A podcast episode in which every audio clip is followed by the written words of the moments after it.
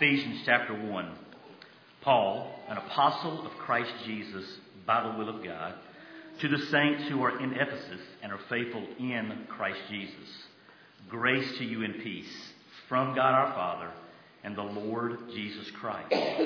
Blessed be the God and Father of our Lord Jesus Christ, who has blessed us in Christ with every spiritual blessing in the heavenly places, even as he chose us in him before the foundation of the world, that we should be holy and blameless before him. In love, he predestined us for adoption as sons through Jesus Christ, according to the purpose of his will, to the praise of his glorious grace with which he has blessed us in the beloved. In him we have redemption, through his blood, the forgiveness of our trespasses, according to the riches of his grace, which he lavished upon us in all wisdom and insight, making known to us the mystery of his will, according to his purpose, which he set forth in Christ, as a plan for the fullness of time, to unite all things in him, things in heaven and things on earth. In him we have obtained an inheritance having been predestined according to the purpose of Him who works all things according to the counsel of His will, so that we who were the first to hope in Christ might be to the praise of His glory. In Him you also, when you heard the word of truth, the gospel of your salvation, and believed in Him, were sealed with the promised Holy Spirit, who is the guarantee of our inheritance until we acquire possession of it to the praise of His glory. For this reason, because I've heard of your faith in the Lord Jesus and your love toward all the saints, I do not cease to give thanks for you, remembering you in my prayers, that the God of our Lord Jesus Christ, the Father of glory, may give you the spirit of wisdom and of revelation in the knowledge of him, having the eyes of your hearts enlightened, that you may know what is the hope to which he has called you what are the riches of his glorious inheritance in the saints? And what is the immeasurable greatness of his power toward us who believe according to the working of his great might that he worked in Christ when he raised him from the dead and seated him at his right hand in the heavenly places, far above all rule and authority and power and dominion, and above every name that is named, not only in this age, but also in the one to come. And he put all things under his feet and gave him his head over all things to the church, which is his body, the fullness of him who fills all in all. Ephesians 2. And you were dead in the trespasses and sins in which you once walked, following the course of this world, following the prince of the power of the air, the spirit that is now a work in the sons of disobedience, among whom we all once lived, in the passions of our flesh carrying out the desires of the body and the mind. And we were by nature children of wrath, like the rest of mankind. But God, being rich in mercy, because of the great love with which He loved us, even when we were dead in our trespasses, made us alive together with Christ. By grace you have been saved, and raised us up with Him, and seated us with Him in the heavenly places in Christ Jesus, so that in the coming ages we might show the immeasurable riches of His grace and kindness towards us in Christ Jesus. For by grace you have been saved through faith. And this is not your own doing, it is the gift of God, not a result of works, so that no one may boast. For we are his workmanship, created in Christ Jesus for good works, which God prepared beforehand, that we should walk in them. Therefore, remember that at one time you Gentiles in the flesh, called the uncircumcision by which is called the circumcision, which is made in the flesh by hands. Remember that you were at one time separated from Christ, alienated from the commonwealth of Israel, and strangers to the covenants of promise, having no hope and without God in the world. But now in Christ Jesus, you who once were far off have been brought near to the blood of Christ. For he himself is our peace who has made us both one and has broken down in his flesh the dividing wall of hostility by abolishing the law of the commandments expressed in ordinances, that he might create in himself one new man in place of two, so making peace, and might reconcile us both to God in one body through the cross, thereby killing the hostility. And he came and preached peace to you who were far off, and peace to those who were near. For through him we both have access in one spirit to the Father. So then you are no longer strangers and aliens, but you are fellow citizens with the saints and members of the household of God, built on the foundation of the apostles and prophets, Christ Jesus himself being the cornerstone, in whom the whole structure being joined together grows into a holy temple in the Lord. In him you are also being built together into a dwelling place for God by the Spirit. Ephesians chapter 3. For this reason, I, Paul, a prisoner for Christ Jesus, on behalf of you Gentiles, assuming that you have heard of the stewardship of God's grace that was given to me for you, how the mystery was made known to me by revelation, as I have written briefly. When you read this, you can perceive my insight into the mystery of Christ which was not made known to the sons of men in other generations, as it has now been revealed to his holy apostles and prophets by the Spirit. This mystery is that Gentiles are fellow heirs, members of the same body, and partakers of the promise of Christ Jesus through the gospel. Of this gospel I was made a minister according to the gift of God's grace, which was given me by the working of his power. To me, though I am the very least of all saints, this grace was given to preach to the Gentiles the unsearchable riches of Christ and to bring to light everyone what is the plan of the mystery hidden for ages in God who created all things, so that through the church the manifold wisdom of God might now be made known to the rulers and authorities in the heavenly places. This was according to the eternal purpose that he has realized in Christ Jesus our Lord, in whom we have boldness and access with confidence through our faith in him. So I ask you not to lose heart over what I am suffering for you, which is your glory. For this reason, I bow my knees before the Father, from whom every family in heaven and on earth is named, that according to the riches of his glory, he may grant you to be strengthened with power through the Spirit in your inner being, so that Christ may dwell in your hearts through faith, that you, being rooted and grounded in love, may have strength to comprehend with all the saints what is the breadth, the length, the height, and the depth, and to know the love of Christ that surpasses knowledge, that you may be filled with all the fullness of God. Now to him who is able to do far more abundantly than all that we ask or think, according to the power at work within us. To him be glory in the church and in Christ Jesus throughout all generations, forever and ever. Amen.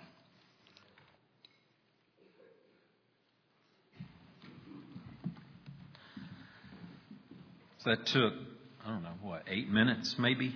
Um, something like that. That's that's eight minutes, three chapters, that if you believe that, it will change your life and your eternity. It will change it.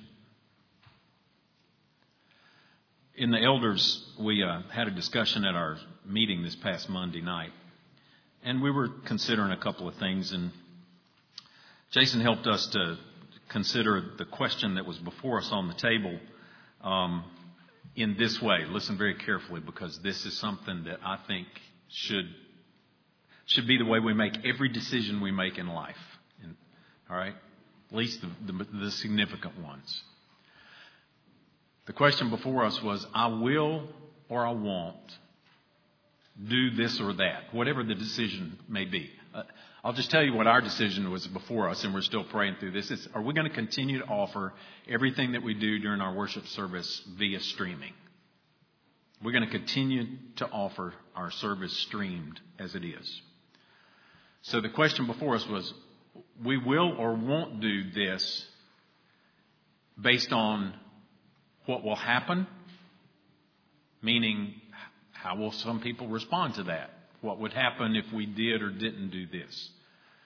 So we make that decision based on what will happen if we do it. Or we make that decision based on what we believe the scriptures tell us about that particular issue. So do we do what we do because of what we believe? Or do we do or not do what we do or don't do because of what might happen? Well, Ephesians 1 through 3 lays the groundwork. And I think Paul wrote this letter, sent it to Ephesus, was read in that region because it is in understanding what it is God has done for us that when we see that and understand it and believe it, it changes everything. Absolutely everything. And that's what is summarized for us in these three chapters that you just heard read. The work of redemption, the raising of, of dead rebel sinners that Paul lays out for us there in chapter 2 the uniting of absolute strangers and aliens and indeed enemies of each other, uniting us in Christ. The fact that he lays out for us this mystery there at the beginning of chapter 3, this mystery that God has had hidden for all ages and now through the Apostle Paul is being revealed. And what is that mystery? Here it is, and I believe this is absolutely essential. This is the clearest picture in the Bible of God's plans and intentions. God's plans and intentions are to unite all things together in Christ. All things.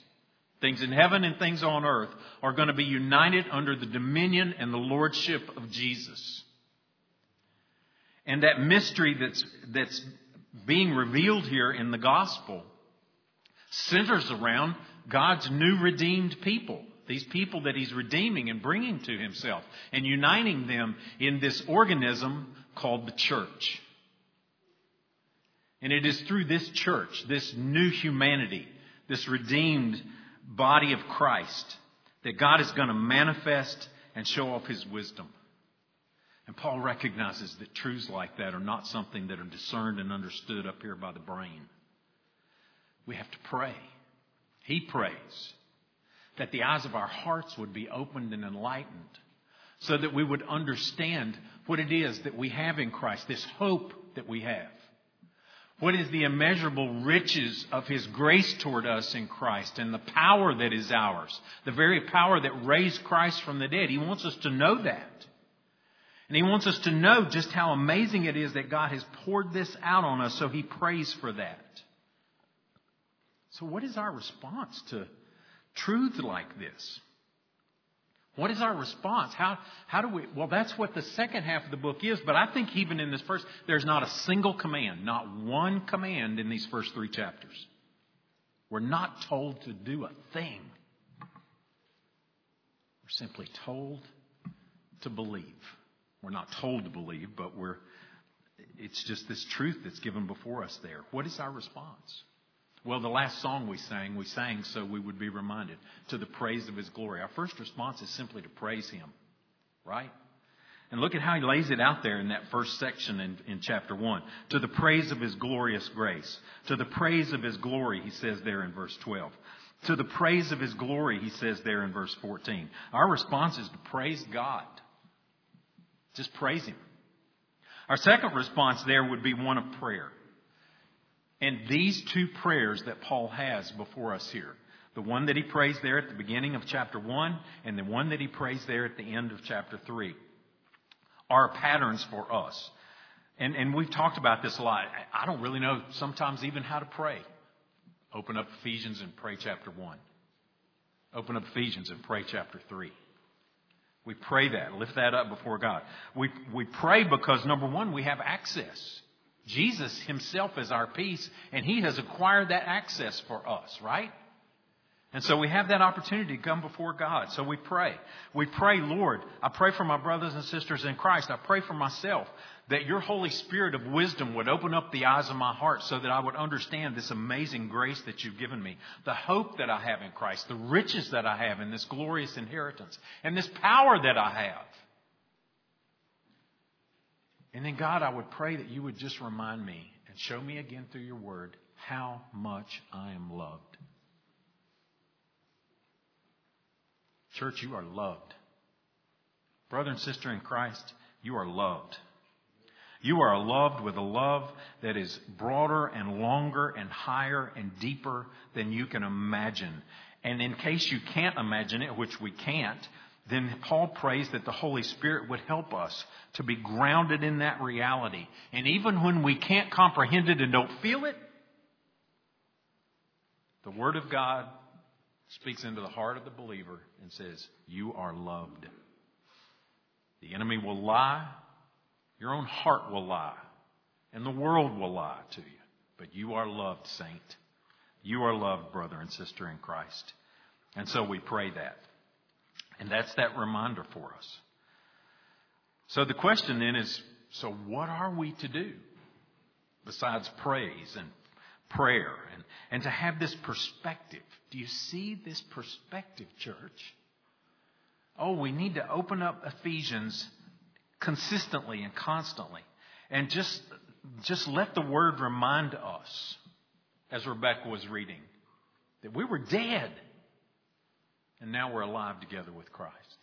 Right? We were separated. Oh, you can be in a crowd and be lonely and isolated. And we were separated from God and separated from one another, and, and Christ has brought us together. Not through some means of mechanism or some, eh, through Himself. He Himself is our peace, the text tells us. That's who we are. We are in Christ, we are united together, and we are brought together within the church. These are truths that will change our lives. I, they've, they've changed mine even as we preached through it since January. Just been astounding to see. And we will see further how we can live this out in the second half of the book. Let's praise the Lord some more for all that He's done for us in Christ.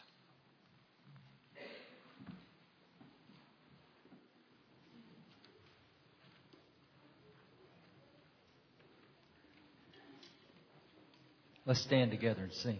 His mercy is more.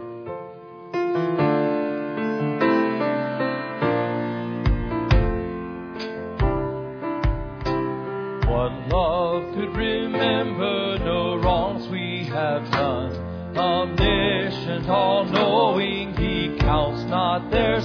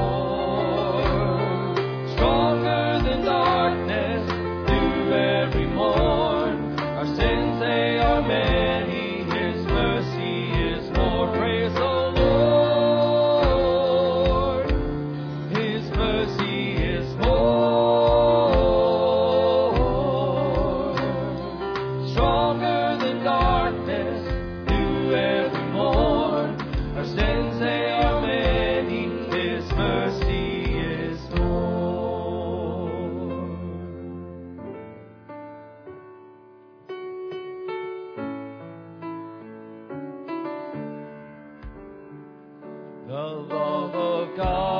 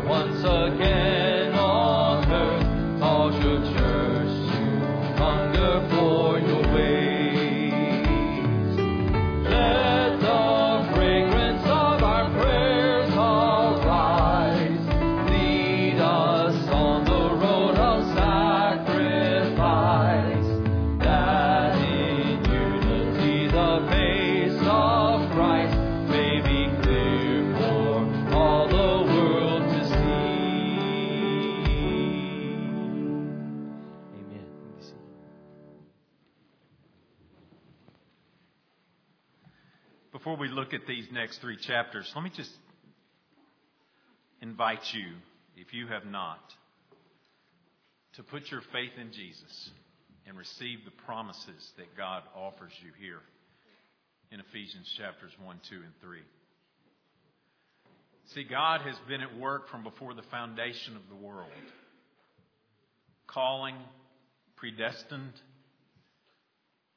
you to come to Christ. Before the foundation of the world, He chose you in Christ this morning. You'd be holy and blameless before Him. In love, He predestined us for adoption as sons and daughters into His forever family by grace. And the Son, the Lord Jesus, it is His blood that has redeemed us. It is His blood that has accomplished the basis of our forgiveness.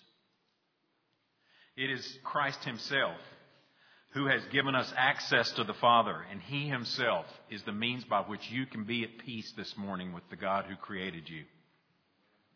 And the Holy Spirit of God is the one who is taking the words that I'm speaking and the Word of God that we've read this morning and sung and prayed, and He's the one who is putting that into your heart right now and causing you, as, as Paul said, those eyes of your heart, that part of you is all of a sudden recognizing, wait a minute.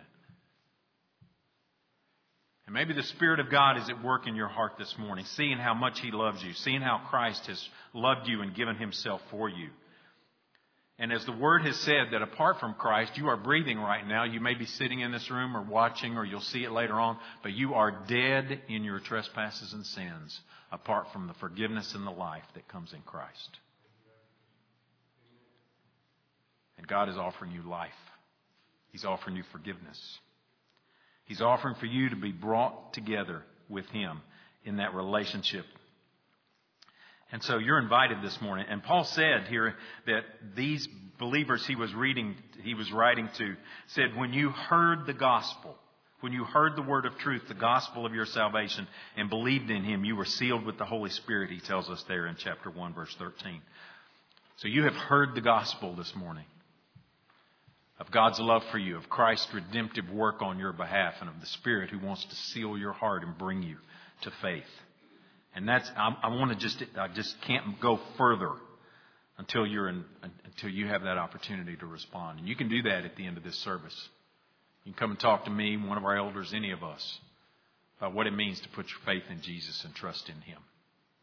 Because it is through individuals like you and me who come to faith in Christ that God is at work doing this amazing work, he says here, of building something. He's, the Spirit of God is at work building us up into a spiritual habitation, the dwelling place of God. In the Old Testament, it was the tabernacle. It's the church. It's us now.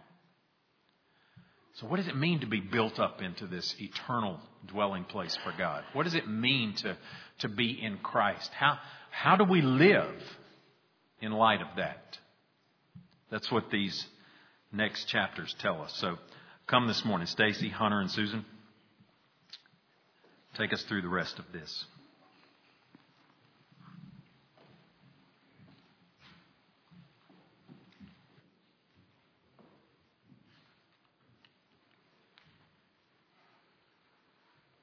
Ephesians 4 I, therefore, a prisoner for the Lord, urge you to walk in a manner worthy of the calling to which you have been called, with all humility and gentleness, with patience, bearing with one another in love, eager to maintain the unity of the Spirit in the bond of peace. There is one body and one Spirit, just as you were called to the one hope that belongs to your call. One Lord, one faith, one baptism, one God and one Father of all, who is over all and through all and in all. But grace was given to each one of us according to the measure of Christ's gift. Therefore it says, When he ascended on high, he led a host of captives, and he gave gifts to men. In saying he ascended, what does it mean but that he had also descended into the lower regions, the earth? He who descended is the one who also ascended far above all the heavens, that he might fill all things.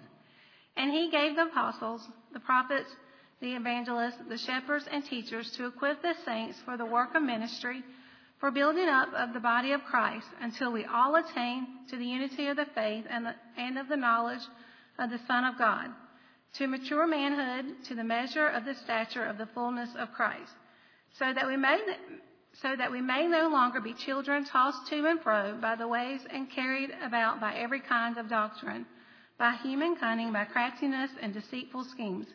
Rather, speaking the truth in love, we are to grow up in every way into Him who is the head, into Christ, from whom the whole body, joined and held together by every joint with which is equipped, when each part is working properly, makes the body grow so that it builds itself up in love. Now this I say and testify in the Lord that you must no longer walk as the Gentiles do. In the futility of their minds, they are darkened in their understanding, alienated from the life of God because of the ignorance that is in them, due to the hardness of heart.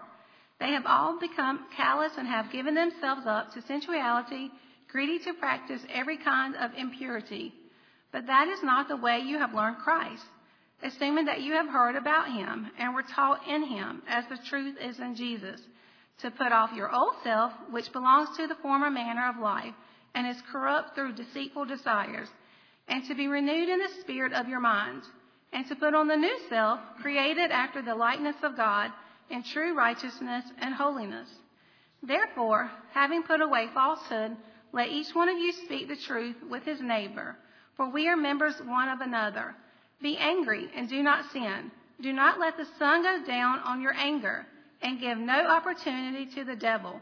Let the thief no longer steal, but rather let him labor, doing honest work with his own hands, so that he may have something to share with anyone in need. Let no corrupting talk come out of your mouth, but only such as is good for building up, as fits the occasion, that it may give grace to those who hear. And do not grieve the Holy Spirit of God by whom you were sealed for the day of redemption.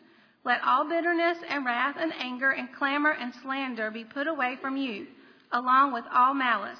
Be kind to one another, tenderhearted, forgiving one another as God in Christ forgave you. Ephesians 5. Therefore be imitators of God as beloved children, and walk in love as Christ loved us and gave himself up for us, a fragrant offering and sacrifice to God. But sexual immorality and all impurity or covetousness must not even be named among you, as is proper among saints. Let there be no filthiness, nor foolish talk, nor crude joking, which are out of place, but instead let there be thanksgiving. For you may be sure of this, that everyone who is sexually immoral or impure, or who is covetous, that is an idolater, has no inheritance in the kingdom of God, of Christ and God. Let no one deceive you with empty words, for because of these things the wrath of God comes upon the sons of disobedience. Therefore, do not become part- partners with them. For at one time you were darkness, but now you are light in the Lord. Walk as children of light. For the fruit of light is found in all that is good and right and true. And try to discern what is pleasing to the Lord. Take no part in unfruitful works of darkness, but instead expose them. For it is shameful to even speak of those things that they do in secret. But when anything is exposed by the light, it becomes visible. For anything that becomes visible is light. Therefore it says, Awake, O sleeper, and arise from the dead, and Christ will shine on you. Look carefully then how you walk, not as unwise, but as wise. Make the best use of the time, because the days are evil. Therefore, do not be foolish, but understand what the will of the Lord is. And do not get drunk with wine, for that is debauchery, but be filled with the Spirit, addressing one another in psalms and hymns and spiritual songs, singing and making melody to the Lord with your heart, giving thanks always and for everything to God the Father, in the name of our Lord Jesus Christ, submitting to one another out of reverence for Christ. Wives, submit to your husbands as to the Lord, for the husband is the head of the wife, even as even as Christ is the head of the church, his body, and in himself its Savior. Now, as the church submits to Christ, so also wives should submit in everything to their husbands.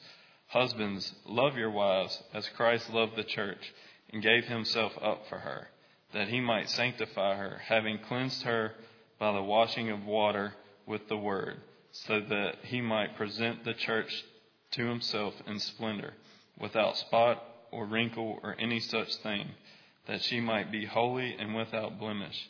In the same way, husbands should love their wives as their own bodies. He who loves his wife loves himself. For no one ever hated his own flesh, but nourishes and cherishes it, just as Christ does the church, because we are members of his body. Therefore, a man shall leave his father and mother and hold fast to his wife, and the two shall become one flesh. This mystery is profound, and I am saying that it refers to Christ and the church. However, let each one of you love his wife as himself, and let the wife that she let the wife see that she respects her husband. Ephesians 6. Children, obey your parents in the Lord, for this is right.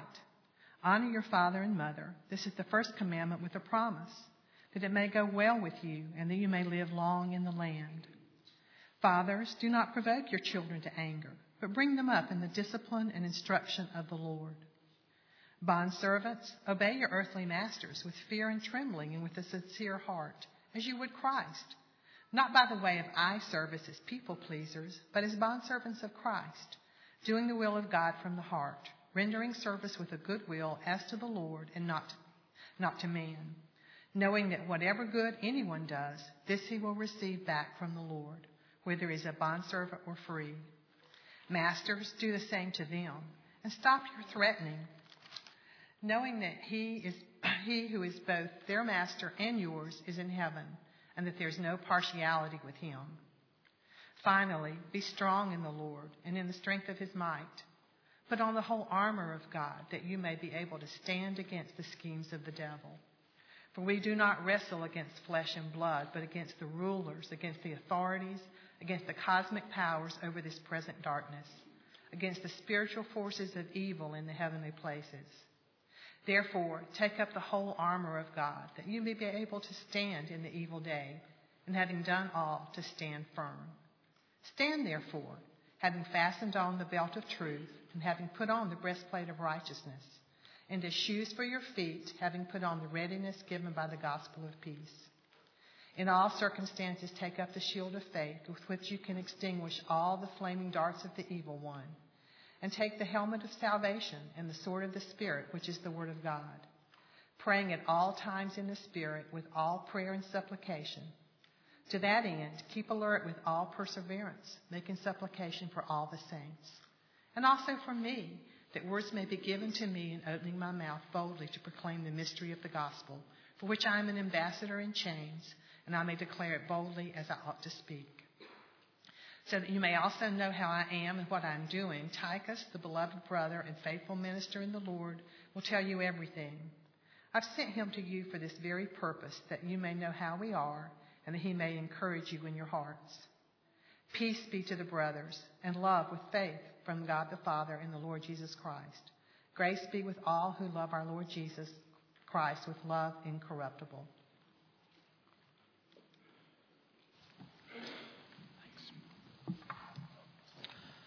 So, how are we to live in light of this great gospel? Paul describes it for us in terms of a walk. And not a walk like walking around Huck Sansbury. We understand that. It's the life. The word walk there is the idea of living, living out our lives. And our calling, the calling that God has given us in Christ, is one to walk worthy of what chapters 1, 2, and 3 say about what God has done for us and who we are. We are to walk in light of who we are in Christ. And so Paul in these last three chapters here describes us walking as children of light and not as darkness. There's a contrast constantly in these three chapters. There's a constant spirit led, spirit empowered reflection, repentance, and the work, the sanctifying work of God, whereby we put off, lay aside, stop those things and those actions and those attitudes of who we were in the darkness, who we were when we were dead, and instead put on Christ Instead, put on these characteristics that are given for us of what it means to walk in the light. I think all of that is summarized well when it simply says that we're to be an imitator of God the, at the beginning of chapter 4. We're to imitate God in holiness, in purity. We're to imitate God in love. It says, walk in love as Christ loved us and gave himself up for us. We are called as brothers and sisters in Christ to imitate our Father and to do like our big spiritual brother in Christ, if you will. And we are to love and serve one another, laying down our lives, being filled with the very life of Christ. That's what it means to walk in the light. That's what it means to walk worthy of the calling with which we've been led. To constantly put off the old person and put on Christ. And two key metaphors, two key pictures here of how that's done is one, in that first section about the building being built up by the Spirit of God. And here the body of Christ is growing up into head, into the head who is Christ. And God has given gifts to His church. He's given gifted individuals and He's given individuals gifts so that we together work toward unity and maturity in Christ. And we're to build one another up in that way. We're to love and to be, walk in humility and maturity. And we're to walk wisely we're not to let the world intoxicate us. We're not to let the world distract us. We're to walk carefully, he says in chapter 4, verse 15. Not unwise, but wise, making the best use of time. And this picture of us being discerning, alert, aware, is just this picture of being filled with the Spirit. And that filling of the Spirit is seen as we walk humbly with one another, submitting to one another out of reverence to Christ. And also submitting to one another in regard to the leadership structure that God has given us, whether that leadership structure is that structure within marriage or within the family as fathers and mothers lead and love, lead and love their children or even within the workplace. There's these pictures of what it means to walk as children of light, to walk imitating God within the context of our daily lives. And we're to do that recognizing that we have an enemy who wants to kill us, steal our joy, divide us. He's strong. He's determined. And he is defeated. Amen? He's defeated. And we have that promise before us. We have this weaponry, these, this armor that Jason led us through and talked to us about there in chapter 6. We have these promises. And the way, the way I've been kind of meditating on this and thinking about it over the last couple of weeks is, is this picture that Paul gives us of the church. Yes, it is the church universal that he is bringing Gentiles and Jews people from every tribe and tongue and nation that we talk about. But this is an individual body of believers in a town called Ephesus. It's an individual local church that God has placed us in and called us to live out this walk, live out this gospel. And here at Westwood, the way we do that is through our church covenant. How do we apply these things that God has done for us and how He calls us to live out that faith? Well, our church covenant lays that out for us. And, and we've put copies on the, on the pew for you to pick it up and look at it with me for just a second.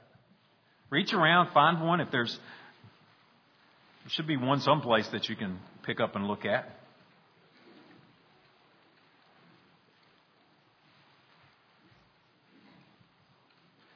What does it mean to walk worthy of the calling with which we've been called? What does it mean to walk as children of light?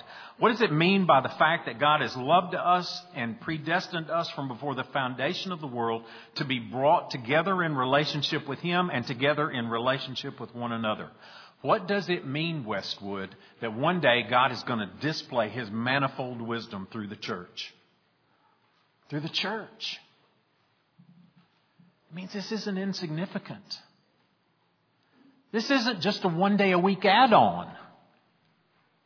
This is who we are in Christ. This is what will last. Our families will not. Our marriages will not. This sacred relationship of we, who we are in Christ. And this picture of how we're to live out that faith is pictured here at Westwood in regard in, in through our church covenant. And it's just a good time. I, I felt like it's a good opportunity for us to be reminded of what it is that we as members of this church have covenanted together to do. How is it that we seek to live out this great gospel that God has has worked in us. It begins first with simply being rooted and grounded in Christ in our worship and in our Bible study. It means we'll not neglect meeting together. We're not legalistic about that. We don't say that as a member you have to be here 80% of the time or 70% of the time or whatever. That's not what it means. It means that you as individuals within your family will not neglect meeting together. We won't let other things become a precedent over that. And we'll seek to and be a part of growing together in the Word through our Sunday school and our life groups and our small groups. And we will do that there in that most sacred of, of, of mission fields that God has given you, which is there in your regular family and to just go before the Lord together as God enables you to do that. There's, again, there's not a legalism here. There's not a particular structure here. It's just simply our hearts, as much as we can, are going to seek the Lord together as a family. And we're going to do that to maintain the holiness and the purity that God has called us to through the process of church discipline. We're going to seek to be faithful in worship and Bible study. We're going to seek to be faithful in the area of stewardship in recognizing that God is the creator and the giver of everything that we have. And we are called to steward that. We're called to take care of that as we walk through this world. Recognize that one day we will answer for that. And the way we do that here is with our gifts and with our service, but it's also with our possessions. It's also with our money. And we don't preach a lot about money here. We probably should do it more often than we do. At least some of the brothers will come and say, you know, you need to do that more often. But here, that's a picture. Jesus talks about money more than anything else individually as a specific topic because it, it, it, reveals our heart. And we haven't said much about it here over the last couple of years because it's been interesting that through the whole season of, of COVID or whatever it was, that, you know, it's just been God has been faithful and He's blessed us. Our expenses have been down and our spending has been down and the giving has been great. Well, and as we start to, whatever it is, get healthier, get freer, you know, do the things that we, we've been needing to do, mission trips and that kind of thing, then as those expenses have started to go up, I got a, I got an email from, from Jennifer this week. You know, for the first time in a couple of years, we are behind in our missions giving. We're about $15,000 short in our, in our monthly missions obligations. And I don't say that to guilt ride us. I just simply to say that God has called us to be faithful stewards. And it goes way beyond the tithe. It's just simply being gracious with our stewardship as God has been gracious to us. It's just a reminder that in everything, it all belongs to God, and He's entrusted to me to be a faithful steward with that. Another way we live it out is within just serving here within the body of Christ. Look at your covenant. He's called me to be an active part of his body. Remember what Paul says in Ephesians? That it's through the exercise of our spiritual gifts that this body is built up. And so we discover those gifts and those abilities, those talents that He's given us, and we put them to work within the body of Christ. And He's called us to take this message of the gospel and proclaim it and live it out. He's called us to take that message and to be a part of missions and evangelism and praying. How thankful we are for that, that God has allowed us, and that now we're starting to be able to get back into that groove of sending out teams and individuals on missions. Yesterday, our church was serving alongside La Familia and trying to reach the community. My Life Matters is about to get fired back up. There's avenues throughout the church in ways that we share our faith and live it out. The football ministry, all of those things are to the end of sharing the gospel. It's not just things to do. It's an avenue to share the gospel. And He's called every single one of us to be a faithful servant in that regard. And then finally, God calls us to protect the unity. Jesus died. He himself is our peace. He has died to make us one, and we have to maintain that and we have to work at it. Okay? It's not just something that happens naturally. And so, as a part of this body of Christ, we covenant together to be a protector of the unity. We're going to walk in wisdom. We're going to walk in love and humility and patience. We're going to be thoughtful and courteous. We're going to endeavor to speak the truth and listen to that which is true. We're not going to be a part of gossip. We're going to, as, as, as, as much as we can through the power of the Holy Spirit, we're going to live a life of holiness. We're going to abstain from anything that would bring harm or cause others to stumble. We're going to pray for one another. We're going to submit to one another. We're going to work to preserve the spiritual and scriptural purity of our church. And if God should choose to move you or me or someone else away from this place, then we're going to covenant together that we're not going to drift along separated from God's people within the body. We'll unite together with the body of Christ. And all of this, all of it, is by God's grace. It is by God's provision for us. It is God's gift to us that He enables us and allows us to be a part. And we are so thankful for that. As we close this morning, we're going to sing again. We're going to just testify to this amazing grace that God has given us. Have you put your faith and trust in Christ? And church, if you have, and we have, if we are brothers and sisters in Christ, it's just an opportunity for us to commit ourselves again to what it means to walk as children of light, to walk worthy of the calling with which we've been called. And we can be thankful for that. Let me pray. Lord, we thank you today for the book of Ephesians. We thank you for Paul's heart for the church. We thank you, Holy Spirit, for your inspiration and your work in and through men and women like Paul in giving us your word. Father, we pray that we would just, just this afternoon, Lord, meditate on, rest in, just think through this work that you have done for us in Christ and the calling that you've given us to walk a life worthy of that. As individuals, as husbands and wives, as children, and as a family of faith here at Westwood, God. Thank you for your faithfulness to us. Fill us with your Spirit, Lord, that we can walk faithfully in response to that. And I pray that in Jesus' name. Amen.